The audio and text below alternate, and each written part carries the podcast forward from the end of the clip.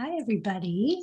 I think we're just waiting for Dr. McMakin to join us. I hope everybody's doing great. It's the Kim Show for the next uh, minute or so. There were a lot of great questions that came in already. So I'm going to gather those up while we wait for the real star of the show to join us. And we can get started. I'll take care of Kevin's job. If you're joining us and you already have questions, you can go ahead and pop those in the um, question and answer or the chat so we can see them as we go. We've got a lot of really cool things to talk about once again today. But if you have a question that um, you haven't submitted yet on the forums or through Facebook or through Instagram or all those other ways that you've been submitting questions, and you're with us live, go ahead and pop those in the Q&A and chat whenever you feel like it. And we typically try to look at it as we go um, to make sure everybody gets their questions answered. Hi. I think you're muted. There you go. Hardly ever. go ahead and try. oh my. I just did my little uh, solo because I was talking to myself for a minute. So I just said to everybody, you know, just ask your questions, do your thing. Well, we have three minutes left. We were in the middle of another meeting. I also required Zoom. Yes. Well, hmm. you're high in demand. Well, it's it's Wednesday is meeting day. Yes. So there we go. Yes. Oh, you got your nifty necklace on. I do. It's Yay. my Scorpio necklace. Yay. And we're Yay. both in blue today. What's up with that? Well, we have this thing, right? Yeah. We uh-huh. It's a thing. It's a mind melt thing. Yeah. I love it. My list is exploding today. Oh, okay then. Okay. It was a busy week. Yeah, yes, it was. And I'm going to be selfish because I have a personal list that I need to discuss today. Okay. So it's all about me. It is my birthday, so it's all about me day today. Today your birthday? It is this this day. This day. Happy birthday. I'm so glad you were born. Thank you. I'm pretty glad I was born too. And you just so you know, I I'm terrible at birthdays, so I have to put it in the calendar otherwise like I yeah. I hear you. I have the exact same problem. So I had to put not only in the calendar but an alarm with the calendar because sometimes i just like yeah yeah go yeah. through it. So no so it's all about me day today. Okay go. You've had a good couple days. You look rested and um, rejuvenated. Slight suntan. Yes. Yeah. Yes. Came home to 50 degrees and pouring rain and wind. Yes. How was your wind rainstorm um, terrible. Half of my neighbor's tree collapsed um, into my backyard. So, oops, it was crazy. Um, my flight got canceled, and then the next one was canceled, and then I was rerouted and it was delayed, but I got home. Yay. Throughout the worst turbulence I've ever had in my entire life. Oh my God. I was that person like hanging on to the back of my um, plane uh, seat on the plane. Yeah. So yeah, trying really hard not to throw up.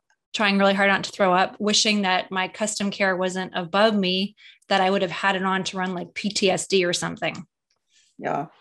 Uh, the worst one I've ever had was flying into Washington D.C. and about I don't know 45 minutes out we hit turbulence and you're still at, you're coming down, you're about 25,000 feet, got really bumpy. They still had our, our desktops down. My laptop was on my, on the tray table in front of me. Yeah. We hit an air pocket that dropped us, had to be 10,000 feet because my laptop floated off. It floated off the tray table it floated.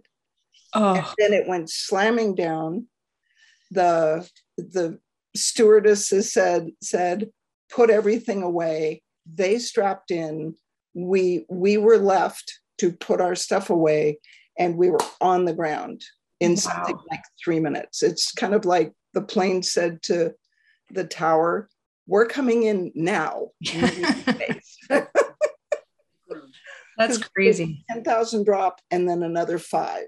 Jeez. It was like in a 747, 737. Yuck. Yuck. Anyway. Anyway. What's on your list? So I want to start with something fun.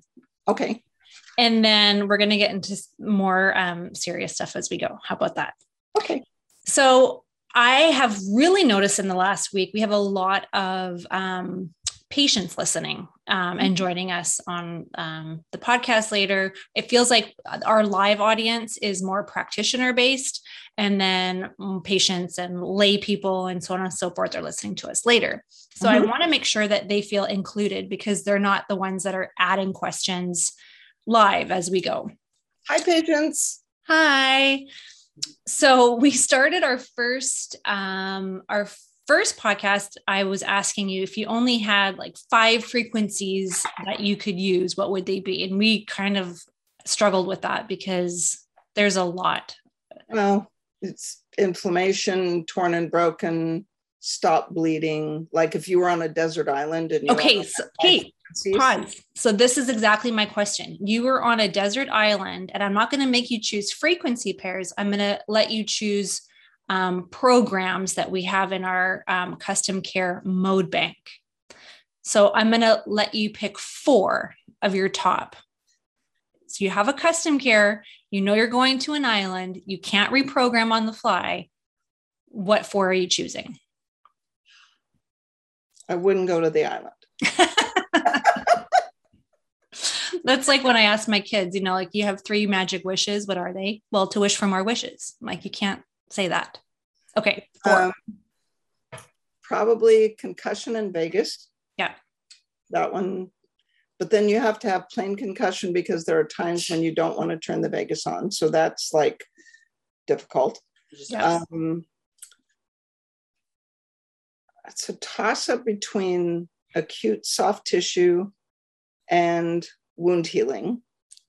So if you could merge the two of those, that would be a thing.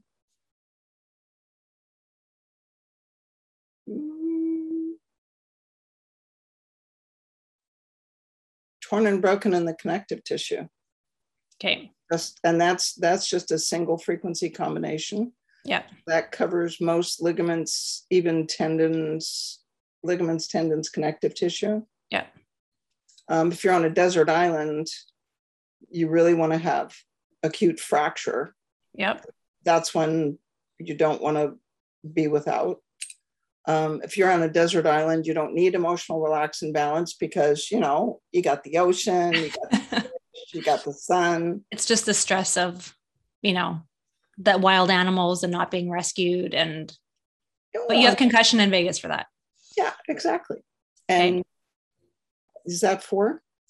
I think that's probably six. Um, but what if? Okay, let's add. Let's change let's change the dynamic. You're on a desert island, but you're not deserted. There is um, many people. So you're supposed to take care of many people? Maybe. Hmm. I'm just trying to throw um, one of my other favorites at you, which would be immune support or our cold yeah. flu, like our virus stuff. Yeah, yeah, yeah. Cold and flu for sure. Yeah. Yep. I would go with that. Um, yeah, you win. Okay. No, no, it's not about winning. So the reason why I'm going with this is um, I've seemed to have been like setting up a lot of patients on custom cares lately. And what I do as a practitioner is when I have a patient that's come in to see me for a long time, I take it for granted that they know how to use a custom care because they've rented it from me before or I've gifted it over a weekend. But when they purchase one and they have their own, it seems that I need to go through a whole new set of like counseling with them because I, you know, sometimes they go from having three um, programs or five to, okay, I'm going to give you 20 because this is yours. So I guess the other um, where I want to kind of go with the programming is when you have a new patient that comes to see you and decides to purchase a custom care How many programs do you give them right off Oh. the bat? When they first come in and they they purchase a custom care, Yeah. they own the unit, I own the prescription. So Yes. I set it to outdate in a month or two. Right. and they get five to 10 that are immediately useful for their particular con- condition. Right. Right. And they graduate from care and they're either moving to another country or I know I'm not going to be seeing them for a year. Yeah. I'll put 35 or 40 on there. And Yeah.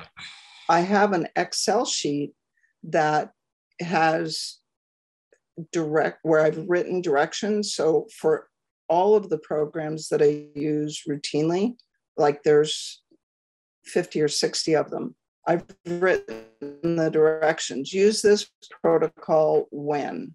So for post-operative hip, post-operative whatever, um, uh, fracture, wound healing, skin anti-aging, um, uh, extremity joint, joint pain, neck pain. Neck pain and low back pain are different because neck pain, you have a spinal cord, and low back pain, there's no cord. There's just nerves and facets and discs. Um, asthma, liver support, kidney support.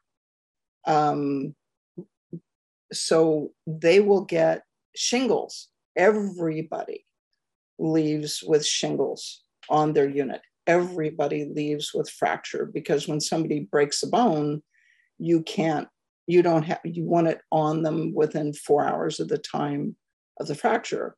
So that has to be on there. A general post, like a post op hip, it can sort of generalize to any post operative limb. Knee is a little bit different. Um, shoulder is a little bit different, but the tissues in general are similar.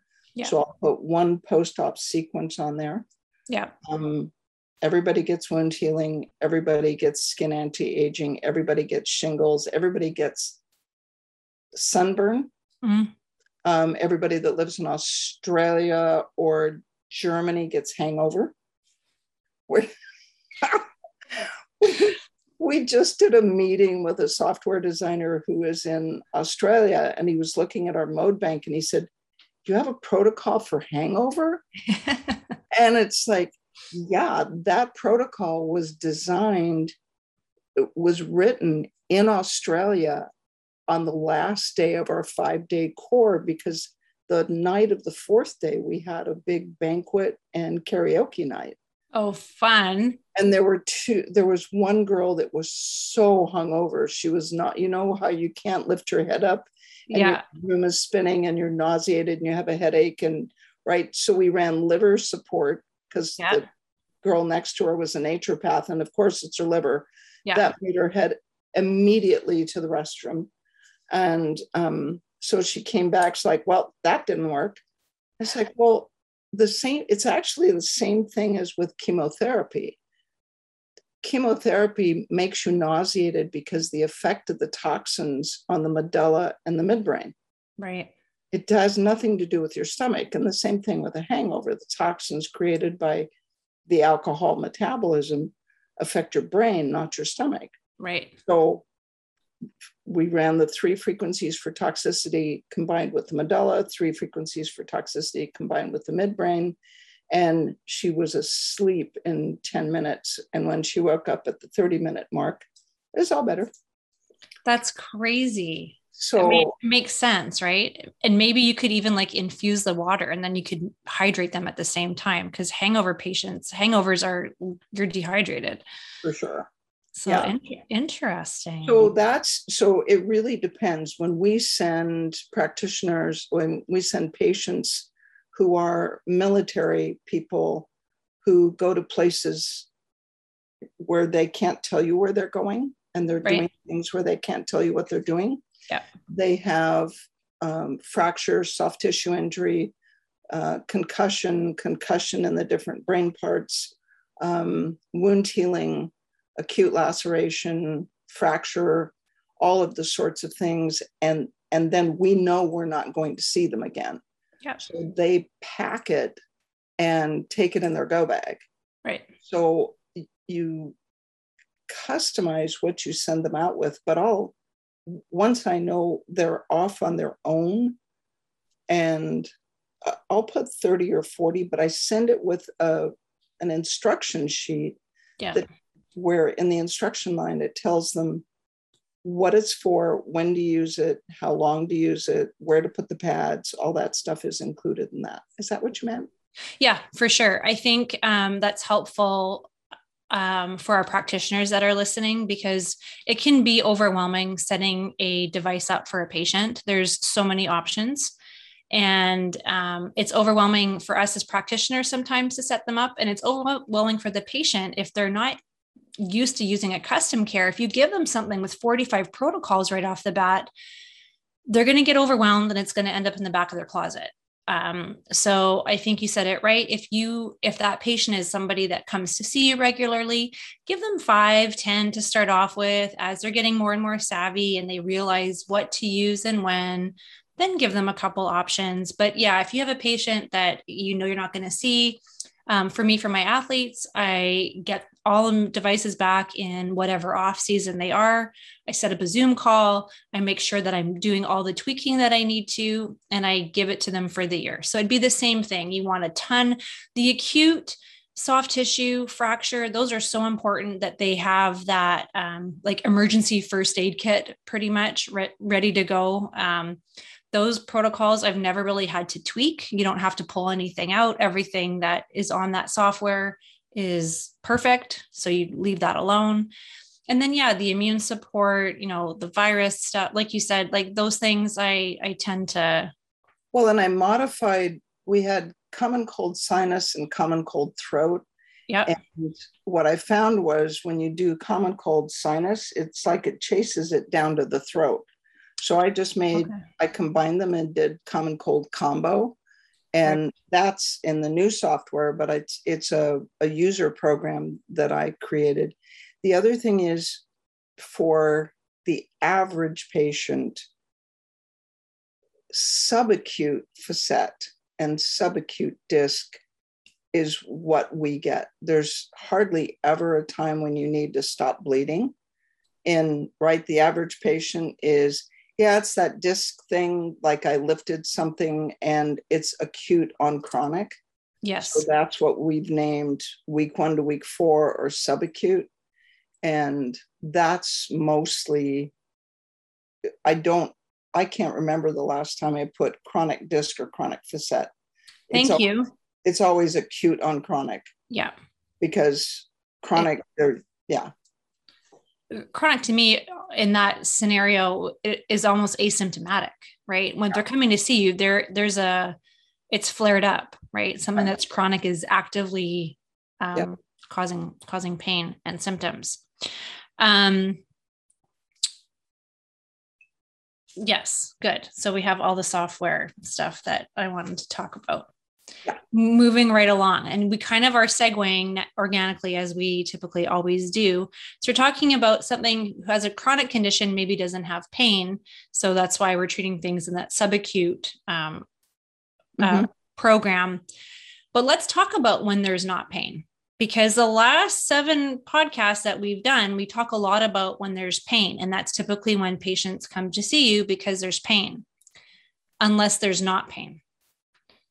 And pain is, um, as you know, it's subjective.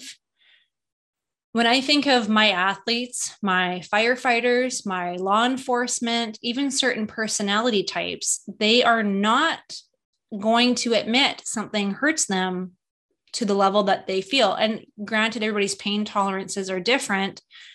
So I think it's important that we talk about using other kind of measures as opposed to a pain scale to measure progress. When I send new patient paperwork, I always use, send them neck and low back oswestry, which or TAOS. You can mm-hmm. do either one, um, and that measures function. Yes, and that's the thing. The other thing th- that I do is when a fireman, football player, professional athlete, um, even former fireman, policeman, athletes, their pain score is if they tell you it's a four, it's a six. If they tell you it's a five, it's a seven. And they it's not that they're lying, it's that they suppress the part of their brain that suppresses pain works so well um, that you just in my in my head i know that it's it's different. So the other way to approach that is so what are you having trouble doing? Yes. Right? So that's a, sh- a verbal oswestry. Yeah. So the oswestry quantifies it and you have a number. Yeah. But what are you what are your treatment goals? What do you want to be able to do i want to be able to put my shoes on okay yes. that gives you an idea of where they are yeah. Um, and um, the hard one for me is where the physical doesn't match the the the physical exam, the physical findings, reflexes, sensation, range of motion, muscle strength doesn't match what the patient reports. Yes. So the patient has normal reflexes, normal sensation, appropriate range of motion, but she's somehow convinced that she's got a tethered cord or upper cervical instability and she can't and her arms are so weak that she can't cut vegetables that's where i have trouble and i think that's pretty rare i don't run into that very often right so I'm going to mm-hmm. leave that one out. Okay. Stream. Yeah. Right. Um, one thing that I've encountered with that kind of demographic that we talked about um, athletes, uh, firefighters, police officers, paramedics, um, certain CEOs kind of, they all kind of will fall into the same sort of um, phylum of I'll deal with the pain later. I have a job to do. Um, I'll even put moms um, into that category. So, like I said, there's certain people that, um, and when you say, well, okay, nothing's hurting, what, what can I help you with? Why are you here? What do you want to get back to doing? Whether it's an activity, putting their coat on. Um, and then you start treating them. And then I will hear time and time again, I didn't realize what it is like to be out of pain or i didn't i just got so used to that feeling or not moving i thought that was normal yes exactly yeah. And then sometimes you have a, a pretty substantial emotional kind of fallout after because either they get mad for the time that they lost or so on and so forth.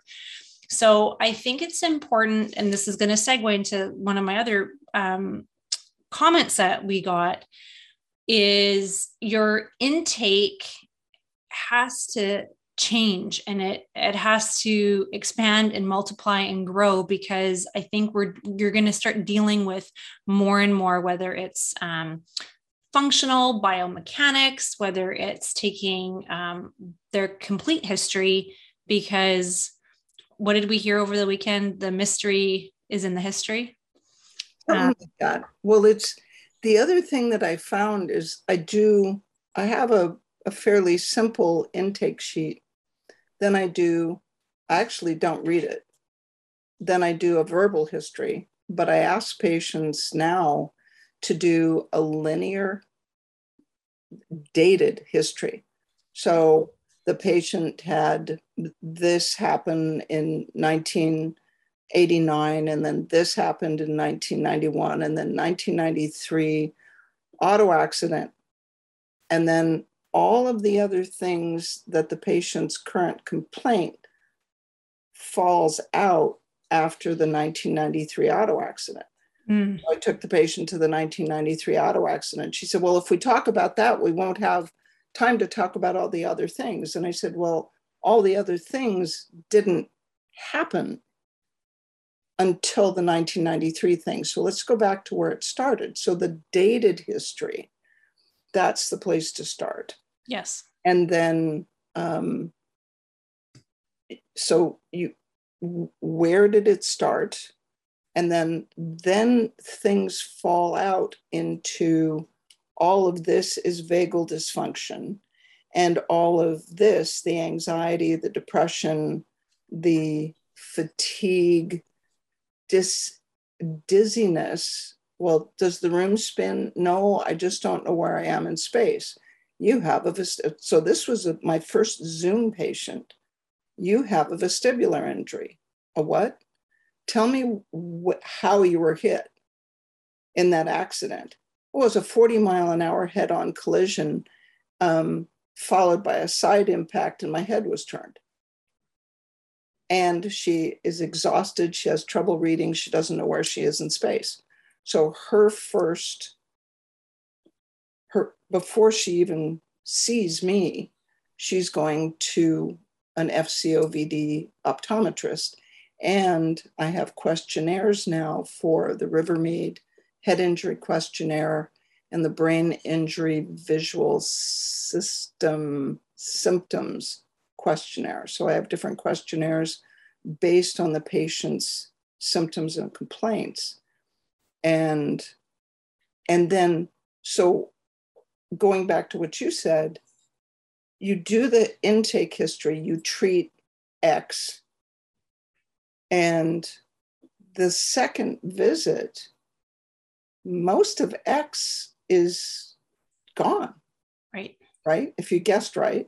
Mm-hmm and then then there's why so now my neck is fine but my mid back and my shoulder bother me of course they do not a problem and then you fix the, the shoulder and the next time they come back it's their chest or their low back. So each time they see you there's a subjective part of your notes and each visit there's 10 to 15 minutes dedicated to so when did this start bothering you? Right and the emotional component you're absolutely correct especially fibromyalgia patients or abdominal adhesion patients that have had three surgeries they didn't need in the first place right. and you there's there's a a predictable pattern of emotional response there's um, anger, which they feel guilty about. So you're tre- treating anger and resentment at the same time. And that is layered under that is grief for what they've lost.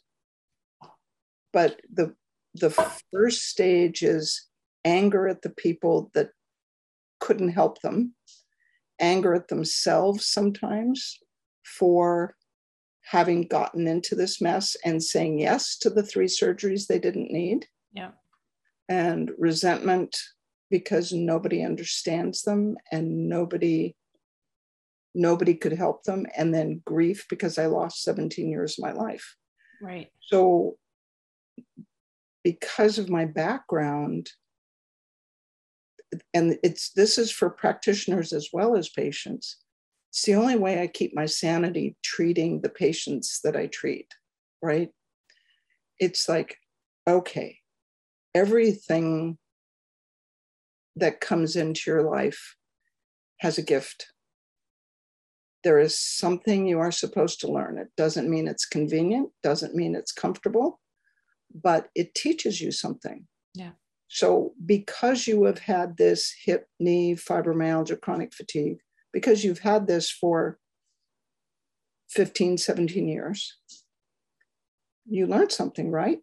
And they look at you like you're from Mars. It's like, what are you talking about? It's like, well, you learned that the world will not come to an end if you don't take out the trash. Well, yeah.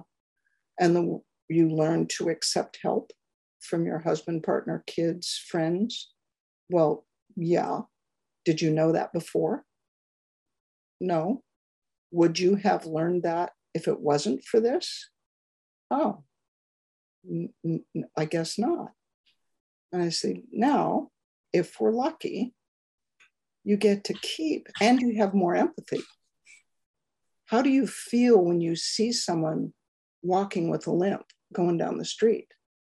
how do you feel when you see someone leaning up against a building to rest? You feel differently than you would have felt 15, 20 years ago, right?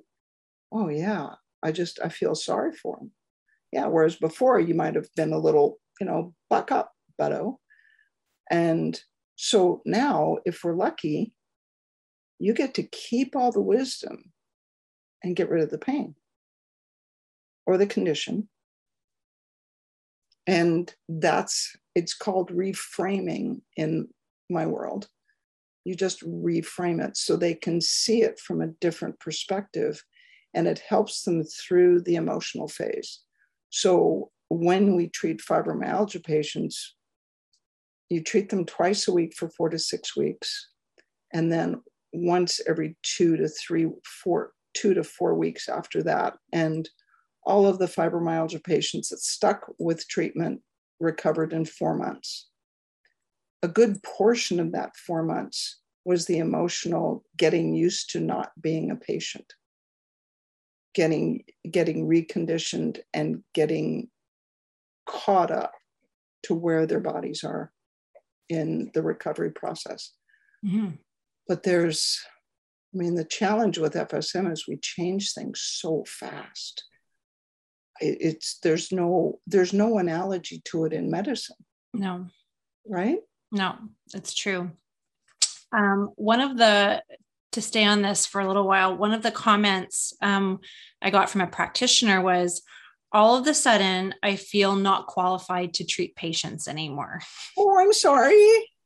Yeah, and I I get that because you go from this um before you take the course, you go from you you have a very safe scope of practice, right?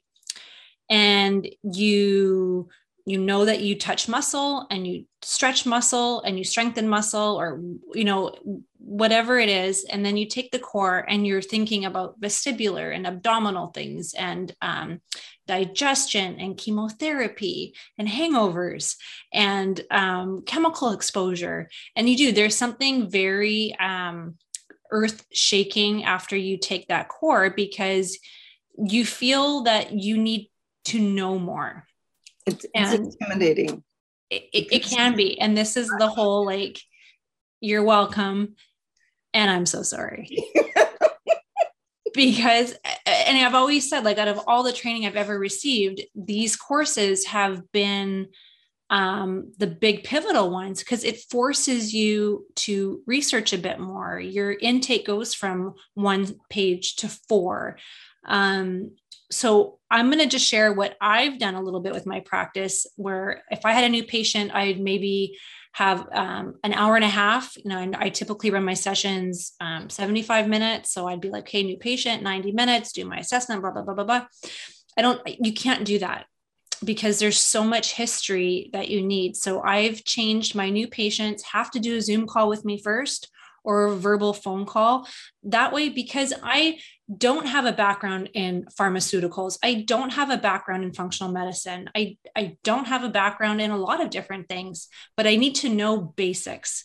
So I feel like if you are like me, and maybe you are a bit of a slow learner or need some more time, or your practice is really busy and you don't have three hours for a new patient, do a new patient intake over the phone or a Zoom call. That way, you've got a couple days to kind of sift through the information. I'm kind of like you, I like to see a linear chart. Um, and that was just learning the hard way of having a patient that um, I'll talk about in a minute, but I had to go back years and I wasted five appointments with her until I could be like, hey, why am I failing? Okay, scrap it, go back to the beginning. What did I miss? What surgery did you have? What reaction, what illness. So um, if you need time to you know look up medication and side effects i mean you're very lucky you have a background in you know pharmaceutical. So you know certain at least classes that could cause certain side effects. Majority of us especially you know in physical medicine we don't you know. So that could there's no reason you should. I mean, no, but like, so I said, if you do, I mean, you're, if you and I are, are screening the same new patient, you could be like, oh, they were on gabapentin. So this could have this and this could have that, or this is why, this is why they were prescribed that. me, I'd have to write it down, look it up. Okay, this is what's happening. So I used to think I don't have time to do these Zoom calls, but it actually turned out to be a, big time saver so that when they are in the clinic with me, I have a better foundation to start from because I have a better history. So um, I get it. You feel like you're not qualified anymore. Um, but you, another thing I want to say too is you don't have to be an expert in all these branches, but I would advise you to find an expert in all these branches. So you and I were talking about vestibular stuff. Yes, you should be able to screen for it or at least to have enough information to identify where vestibular could be in place, but that's not your job is to treat it no, well, in point of fact, we can't treat it. And the only reason I talk about it is that there's one frequency pair that vestibular patients react to. That's the only reason I include it. But there are key phrases that make you identify, and it's that part's easy. All of medicine is pattern recognition, right? Just pattern recognition. Mm-hmm. So the patient says, I have a terrible time reading. I can't read and I have trouble using the computer, or I have panic attacks. Those two phrases, 100% of the time, are vestibular. 100%. There's no, so then, well, you think they are. So you send them that questionnaire. The other thing is that, contrary to what people are what we're hearing, like I don't feel qualified, I don't have, um, I don't get everything in the history. So the patient has low back pain. It's like, well, okay, they just they circle their low back and their hip and maybe the front of their thigh. Well, I've got these charts on the wall, sclerotomal pain, myofascial trigger points. And so I know that if they circle that, I'm looking at either a facet, and I know that because the poster is on the wall. And I put the posters on the wall to pretend that it's so the patient can be educated. In point of fact, it's so I don't forget that that pattern goes with that joint and that pattern goes with that muscle.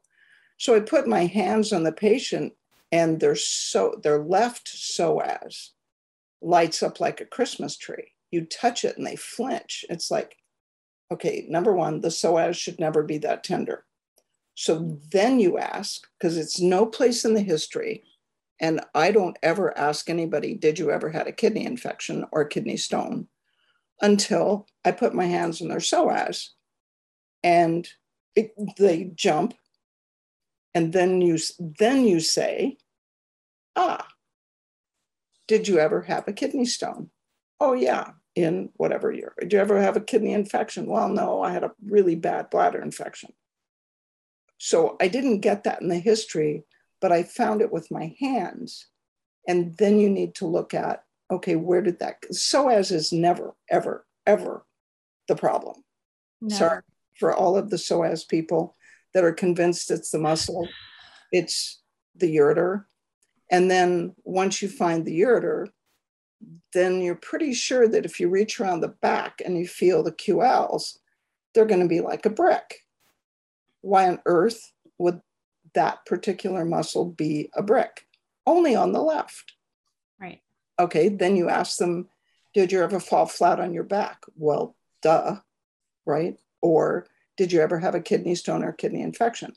So you don't always have to get it in the history. Right. You find the muscle and then you ask. So the history physical is an organic process. And um, there's, I, I remember the French physical therapist that came and talked about thoracic outlet. He is in national healthcare, they have 30 minute appointments. And he had a patient that was scheduled for thoracic outlet surgery. He got her completely recovered in either eight or 10 sessions, 30 minutes apiece, treating disc, nerve, muscle, 30 minutes. Wow. And one of the advantages to FSM is is like don't be scared. Treat the obvious first. I mean, Kim and I are talk talk a lot about zebras, but almost everything that walks into your office is going to be a pony or a horse, right? right? Yeah. Sometimes it looks like a horse. We talk about zebras because we get a lot of zebras, but most of the time, you can do 80% of what walks in your office with what you learn in the core. Yeah. Right? Yeah. I think the longer you practice, the more picky and um, you know spoiled you get because you get those crazy results and you want to replicate that with every appointment with every treatment i want to story tell quick about something that we were just sort of talking about with the history I had a woman come to me and I wrote this as part of my certification. So I wrote this case report up and I put it in the sports course, even though she wasn't an athlete. It's, it's important to talk about. This woman had um, low back pain um, kind of went lateral across the ilium down the lateral leg and then would go medial to the knee. Um, she had this pain for, um, she said, substantially for four years. And she had seen a PT religiously two times a week for the past year and paid cash twice a week for an entire year and I said, Why did you stick with that so long? And she said, Well, I'm like, You must have had really good results. She said, No, it only maybe got 10% better. But he told me because I had it for so long, I had to keep coming. So when I hear, you know, low back, she was in her late 50s, early 60s, um, would walk in, had a walker and or a cane, um, had disc imaging that was pretty normal um, for that age group. So I started treating, this was new. I was maybe one year into FSM at that point. So back then it was treat the nerve, treat the joint, treat the muscle, right? So treating the core, treating the peripheral nerve would easily take pain down 50%. So that was easy. I could get muscles to soften. And back then, too, I was really hell bent on just using musculoskeletal frequencies because that's all I knew. You say it time and time again you treat the muscle because that's all you know how to treat. So I easily got her, I'd say 50% out of pain within five treatments, but it was never sticking. Like she would feel great. And after a day or two, pain would jack back up again but she was motivated because at least the pain went down 50%. So that was something already that she hadn't experienced. Instead of 10%. Exactly. So um, I was treating the psoas in shame um, because that is that is all we know how to do, right? And um, I had treated her for abdominal adhesions because I saw in her history that um, five and a half years ago, she had her gallbladder removed. Do you remember this story? This is when I, I think this was one of the first times I actually called you or texted you.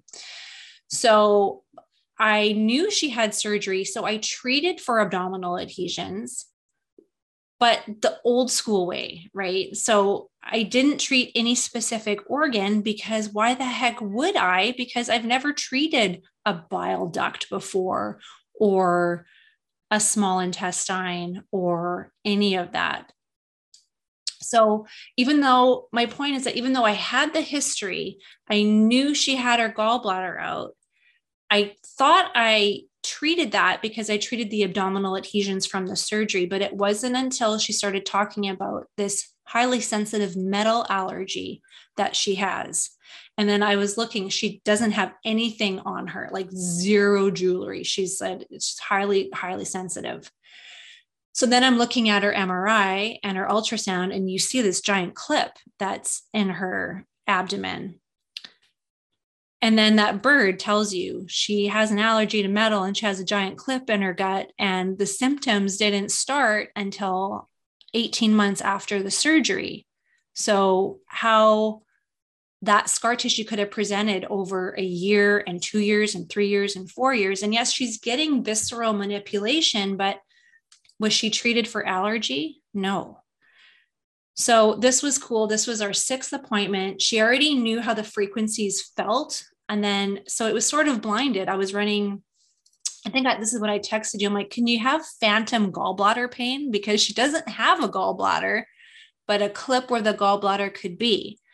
So I actually ran allergy in the gallbladder um, first, even though she doesn't technically have one.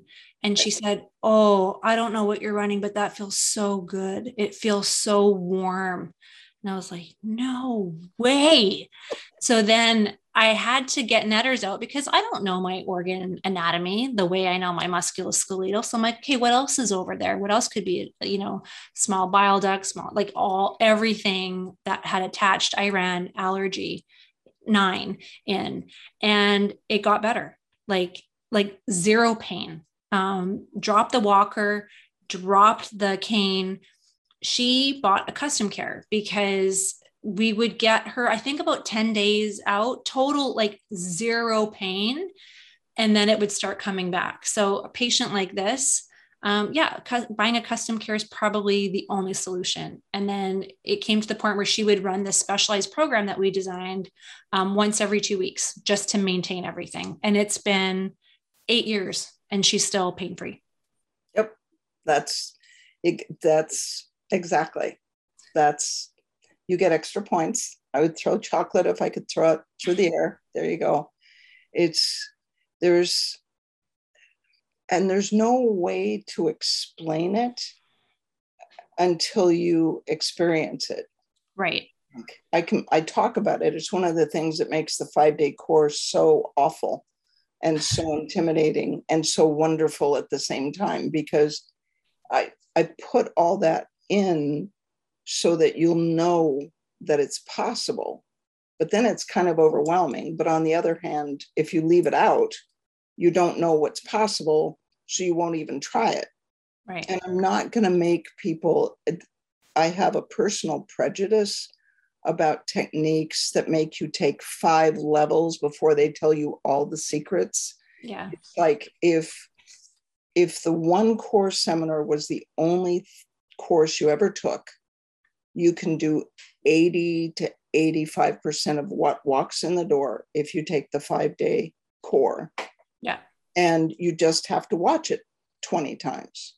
So right. we had practitioners that came to their first core in 1998 and their last core when she retired in 2018. She took the core every single year for 20 years. Yeah. And she said every single time she heard she heard something new. I might have said something different. And certainly the content has changed over time. Yeah. But yeah, it just you think a whole different way. I, I think the greatest shift from the way it's taught now is the um, prompting to critically think what is wrong and where is it happening, but how did it get there and what else is around it? So, um, it's not just that recipe list, you know. So I, I think that's been the biggest shift, probably in the last maybe five, three years that we're, we've been teaching it is um, and again, you don't have to know the answer, but just enough to start posing the questions. Like I have no shame in opening up my Netter and going i just need to take a, a look at what what is here. You don't need to know where the small bile duct is because you have a book that can show you that. You just have to have enough um, bandwidth to pose the question mm-hmm. you know and to start thinking. And again with that patient that i was treating abdominal adhesions i can do visceral manipulation but it wasn't why is it scarred why is there scarring in the gut? Well, I had surgery. No, there's more to it than that. It's because the allergy reaction. Like this is yeah. bigger than just something being glued. What do you like for for abdominal adhesions? What frequencies do you um, go with? It's really interesting to the um, you know you have Netter in front of you, and you have and you have your fingers. So you 13 and 77, the adhesion itself is scarring in the connective tissue. And in that one rat, well, three rats, it just liquefied the adhesions between the bowel and the peritoneum. So 13 and 77 is where I start. Yeah. But then for for the patients, because back in the day between 97 and 2002, I worked with an OBGYN that would let me sit in or come in on my patient surgeries with her. She would send me patients. So I know, and my own surgeries, like, okay, this is weird. I don't want to creep anybody out, but they were going to take out an eight centimeter fibroid off my uterus. And I did not trust two male surgeons and an anesthesiologist to leave my female organs in, even though he promised he would. There's that little thing in the consent that says, okay, if you really have to, yes, you can take it out. It's like, I didn't know. So I made them give me an epidural and leave me awake. Okay. Yes. So once just when you couldn't be a bigger rock star in my brain, you tell me this story. so um so once my autonomics settled down after they got everything right, then the anesthesiologist said, I said, What are you guys doing down there? He said, Well, you want me to bring the mirrors? And I went, Oh, yeah. So he brought the OB mirrors so you could look in the mirror and see what they're doing. And he, there, he, so he said, okay, here's the catheter, there's your bladder, there's your uterus, there's your ovary. Now, you see your sigmoid, this is your sigmoid colon. What's it doing? He said, well, it's attached to your left ovary. It is it my sigmoid colon, where it normally would be in the pelvic bowl over there, right? It was midline, wrapped around my ovary. So he very carefully went in with scissors and he cut it loose, clawed it, right? And he put the sigmoid back where it belongs. So, and I had seen something similar, but not that overt in a previous surgery. So now I'm palpating this patient and I'm over in the pelvic brim where this sigmoid belongs. Well, by the time you get to the sigmoid, the colon is still pretty liquid. The descending colon should be, you know, about that big, and it's squishy because there's still a bunch of water in the stool content. So you get down to where the sigmoid should be, and there's nothing there. And so I had the patient feel it's like okay, feel this up here. And she's where the descending is. I said, feel that. Okay, that squishy thing. She's very slender. That squishy thing is your colon. Now feel down here. She puts her fingers there and she said, there's nothing squishy there. I said, yeah, go over medial until you find something squishy. It's like, what's it doing over there? He said, it's adhered to your left ovary and the bladder.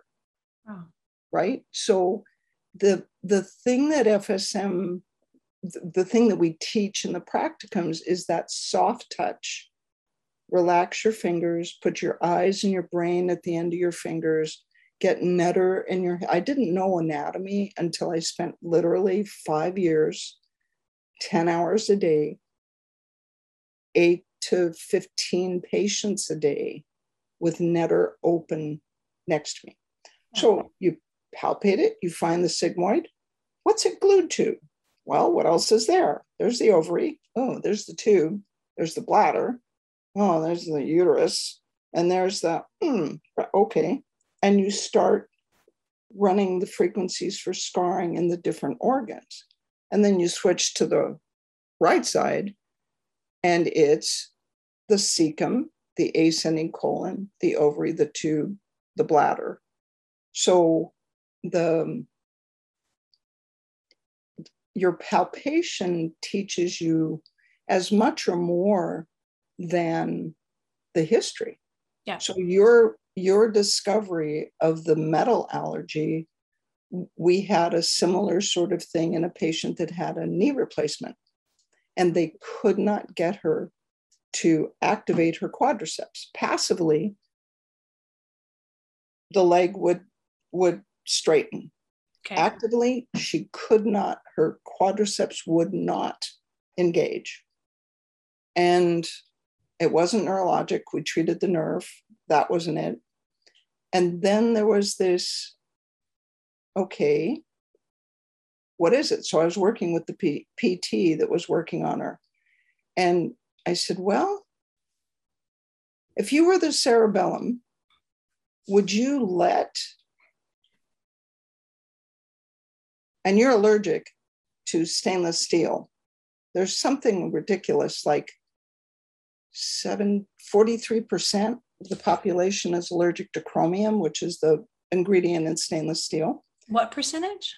It's I looked it up one time. The number that sticks in my head, and it could be wrong, is 43. It's 43. It's huge. Wow. Yeah. 17% of the population is allergic to titanium, surgical grade titanium alloy.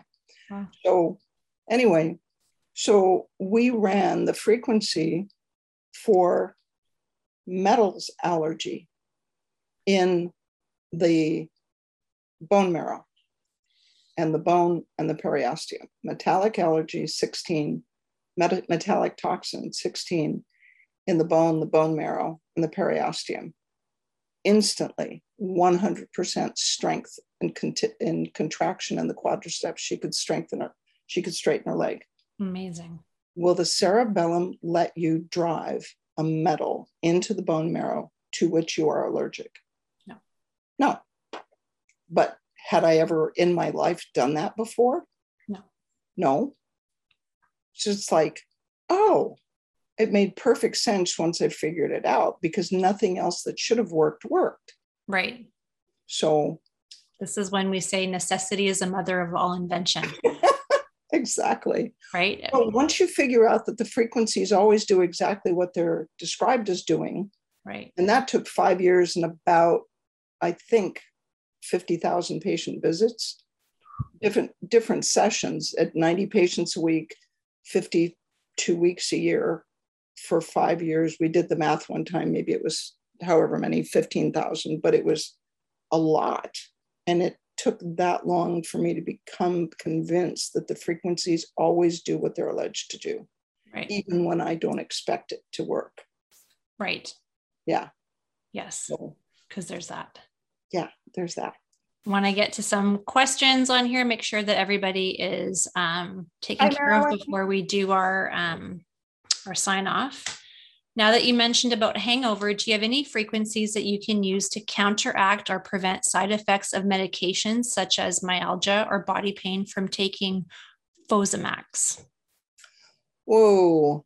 Um, yeah. Um, no.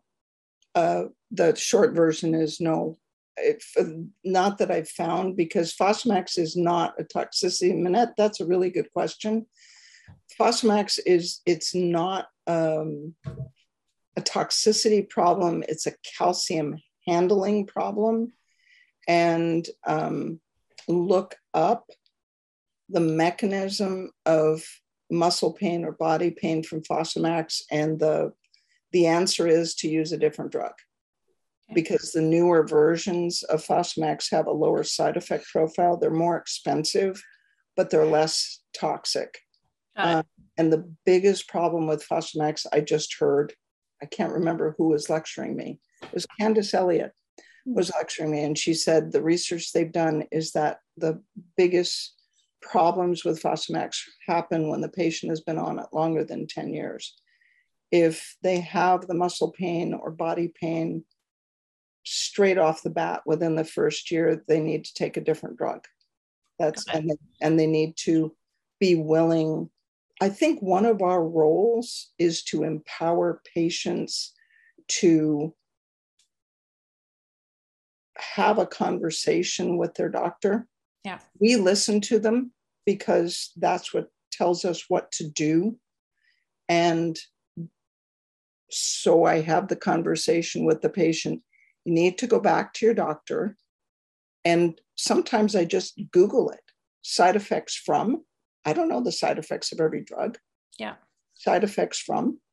And go back to your doctor, tell him you're having this muscle pain, mm-hmm. and don't let him get you just give you Flexeril or Advil for the muscle pain.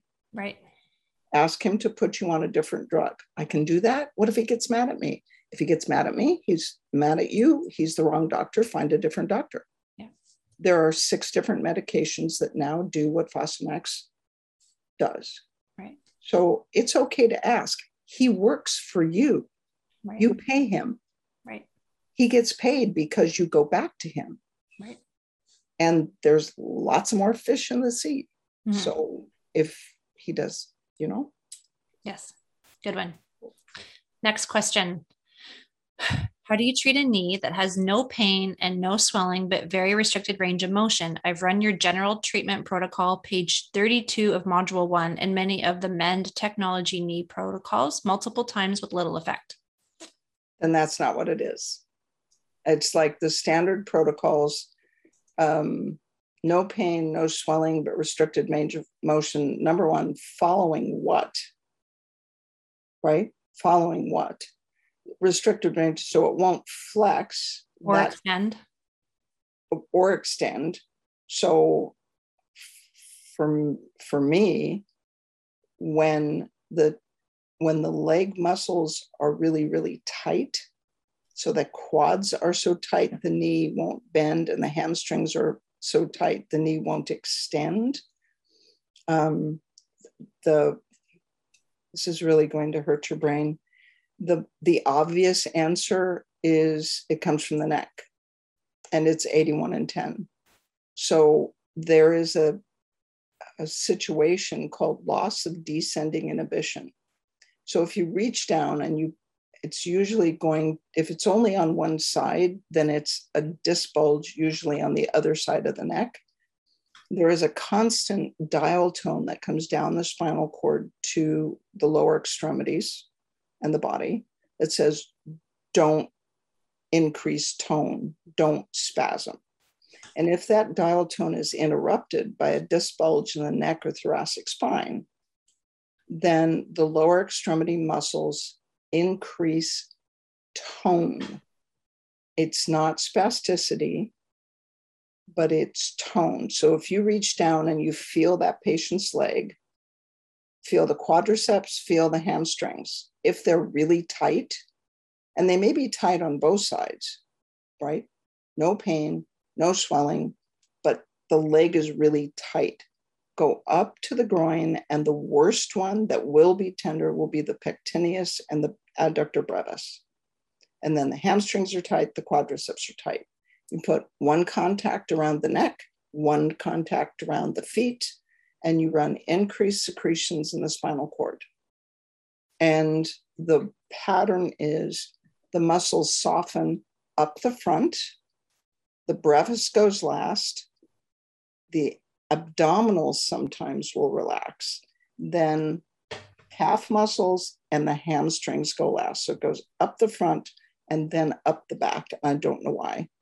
And then the patient, if if what you describe is correct, um, it's not the knee. So then what is it? And the this observation about the t- about tone it's tone. It's tight it's not spasticity. It's not cramping. It's tone. And increase in tone will prevent that knee. So the knee is not painful. It doesn't it's not the knee. Okay? Obviously since you've treated it six times it's not the knee. Muscles move bones. Why are the muscles tight? There's no reason the hamstrings and the quadriceps should both be tight. Where's it coming from? Loss of descending inhibition. I don't spend enough time on it in the core. It's two, three slides maybe, and it has been magic. So that's Patricia, try it. And I don't know anything about what's on on the mend except that the protocols are a few years old. Um, Can I jump in? go. I'm counting on it. So what you said, obviously, to start, that would be my first go-to. Um, I again something I didn't want to think about right off the bat, but um, time and time again it proves me wrong. So yeah, is this happening on both? Is this a bilateral condition? When things are bilateral, you can bypass all your muscle testing peripheral stuff. You need to go right to the cord or right to a disc. That is coming from central nervous system. That is not a peripheral thing if it's happening on both sides.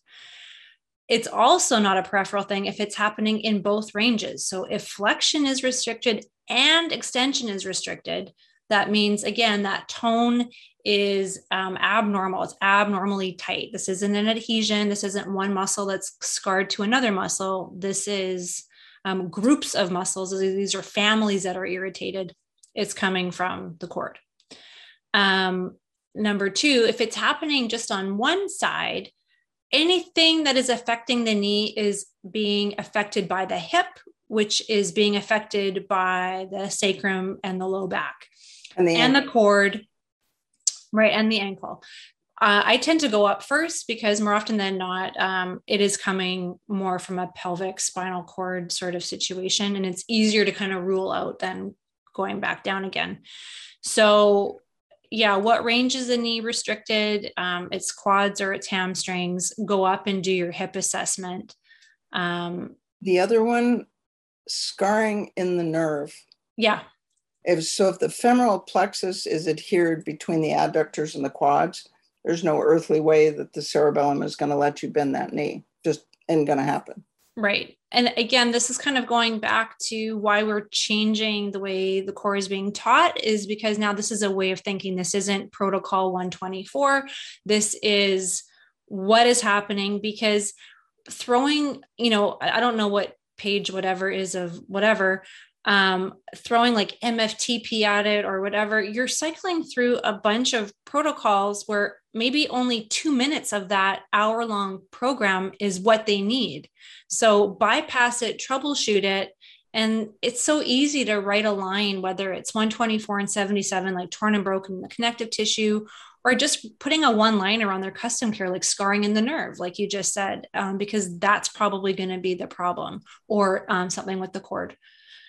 Yeah. Um, we are no, out of time. Okay. Eh, you know, fine. Because it's all about me today. Did we get? Well, it didn't seem like it. It's like, did we get everything off, off your list except for happy birthday? My list is never all scratched off. It just kind of goes over to the next week. Um, but yes, we got through all the main things. I think we got the questions answered. The only thing um, people are asking about is um, Arizona um, for our next advanced um, course. And I can't, every year I'm like, I can't wait for it, but I really can't wait for um, Arizona this year. So oh, I, I'm so excited. That's what I did yesterday was I got the Arizona schedule done yeah. And it's we're three days this year because it's the best part about the symposium. One of the best parts, besides Jim Oschman and our special speakers, is the case reports. So we have effectively two days of advanced. Um, David Musnick, you, um, and I'm so excited. Shirley Hartman holds the record. She took the core when it was two days in 1998 or 99. She got lost on the way between the airport and NCNM. So she didn't get there till 10 o'clock and we started at nine. She came in Sunday with the entire core laminate memorized so f- freaky, right? Yeah. And her lectures at the advanced over the years have been channel A frequencies you never thought of running. Hmm. So we'd be having a, a case presentation, and Shirley would say, Well, why don't you run 139 prolapse? I said, That's a frequency? Well, yeah, it's channel A, it's right there. So Shirley Hartman has um, when I first met her in 98, she had beat sarcoma. She had sarcoma in her left shoulder. So she she beat that. And with just a simple surgery, she avoided all the other bad things. two years ago, maybe three, two years ago. Anyway, she got pancreatic cancer. And then she got stage four pancreatic cancer with metastasis too, right? Shirley did all of the alternative stuff, vitamin C IVs, and all of the things she's going to tell us about. She did FSM.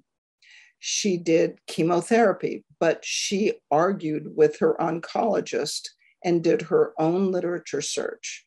This chemotherapy has the best outcomes in this particular kind of tumor. So we're going to negotiate. And long story short, she ended up, the tumor was big enough that she had a Whipple, which is completely rerouting your digestive system to remove your pancreas. She has zero, zero circulating tumor cells. Wow. And Shirley Hartman is going to, I've got goosebumps. I've been holding my breath for the last two years, waiting to know what happened to Shirley. Shirley Hartman is going to do 90 minutes on the combination of conventional medical treatment, alternative medical treatment, and FSM in the treatment of cancer. And she's going to tell us how she survived. And wow. there is a blood test that you can do on yourself for circulating tumor markers that will show tumor markers four years before cancer ever shows up. Wow. So Shirley Hartman is 90 minutes. And you better not have anybody up against her. You better just no, no, no, just no, no, no, no. These are these are okay. combined tracks. Um, uh, John Reske is the Prism optometrist, the FCOVD that treated treats my patients and me. I have Meniere's. So Reske is doing 90 minutes, and that will include a demo about, I told him to bring his fake lenses and prism glasses so you can see the way they change my gait. Awesome. Right. And then William Clearfield is coming from Reno and he will lecture on the endocrinologic effects of traumatic brain injuries. So people wonder okay, I treated this patient for concussion and stroke, and why aren't they better?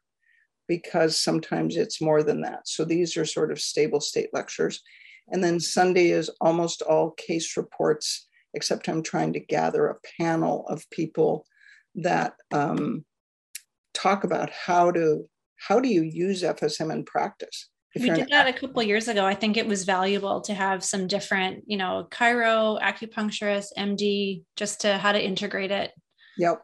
And so Yay. that was really popular. So yes, Phoenix, and we will do in person and live stream. We've got our cameraman, um, and Kevin will handle the live stream part, and we have a cameraman from Phoenix that will do B roll and crowd shots and questions and answers. So I'm just so excited to be moving again and gathering the community. And Arizona has no limits right now on on size. So we have the whole ballroom. Um, we can have any place from 100 to 250 in that room. Yeah. Um, and they, there are no vaccine requirements. You can do whatever you're comfortable with. Some people wear masks, some people don't.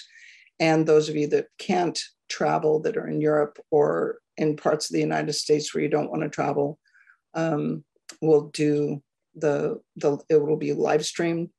People that will be doing virtual uh, presentations, Ben Katholi from Cincinnati Children's, Dave Burke, um, I think Laura Kyles, those will be pre recorded. We're not going to take a chance on Zooming them live. So uh, some of most of them will be in person, but some will be live. I'm just I can hardly wait for Phoenix. I'm so excited. Me too. I'm yeah. going to add the sports course. The next live yes. sports course is also during the advanced, I think February 22, 23. And then we have the new sports masters or advanced class, which is a one day following the sports course. Um, so yeah, it's going to be first time I know. It's so exciting to gather. Yeah. get the family together again and I get to feed everybody. I'm Italian. That's like, I gotta feed everybody, right? And we love to eat. So it yeah. works for everybody. All right. We are out of over time. and out. Yeah. Another fabulous Wednesday. Got it. All Bye, right. everybody. Bye, everybody. Talk to you soon. Love ya. Bye. The Frequency Specific Microcurrent podcast has been produced by Frequency Specific Seminars for entertainment, educational, and information purposes only. The information and opinion provided in the podcast are not medical advice, do not create any type of po- doctor patient relationship, and unless expressly stated, do not reflect the opinions of its affiliates, subsidiaries, or sponsors, or the hosts or any of the podcast guests or affiliated professional organizations. No person should act or refrain from acting on the basis of the content provided in any podcast without first seeking appropriate medical advice and counseling. No information provided in any podcast should be used as a substitute for personalized medical advice and counseling. FSS expressly disclaims any and all liability relating to any actions taken or not taken based on or any contents of this podcast.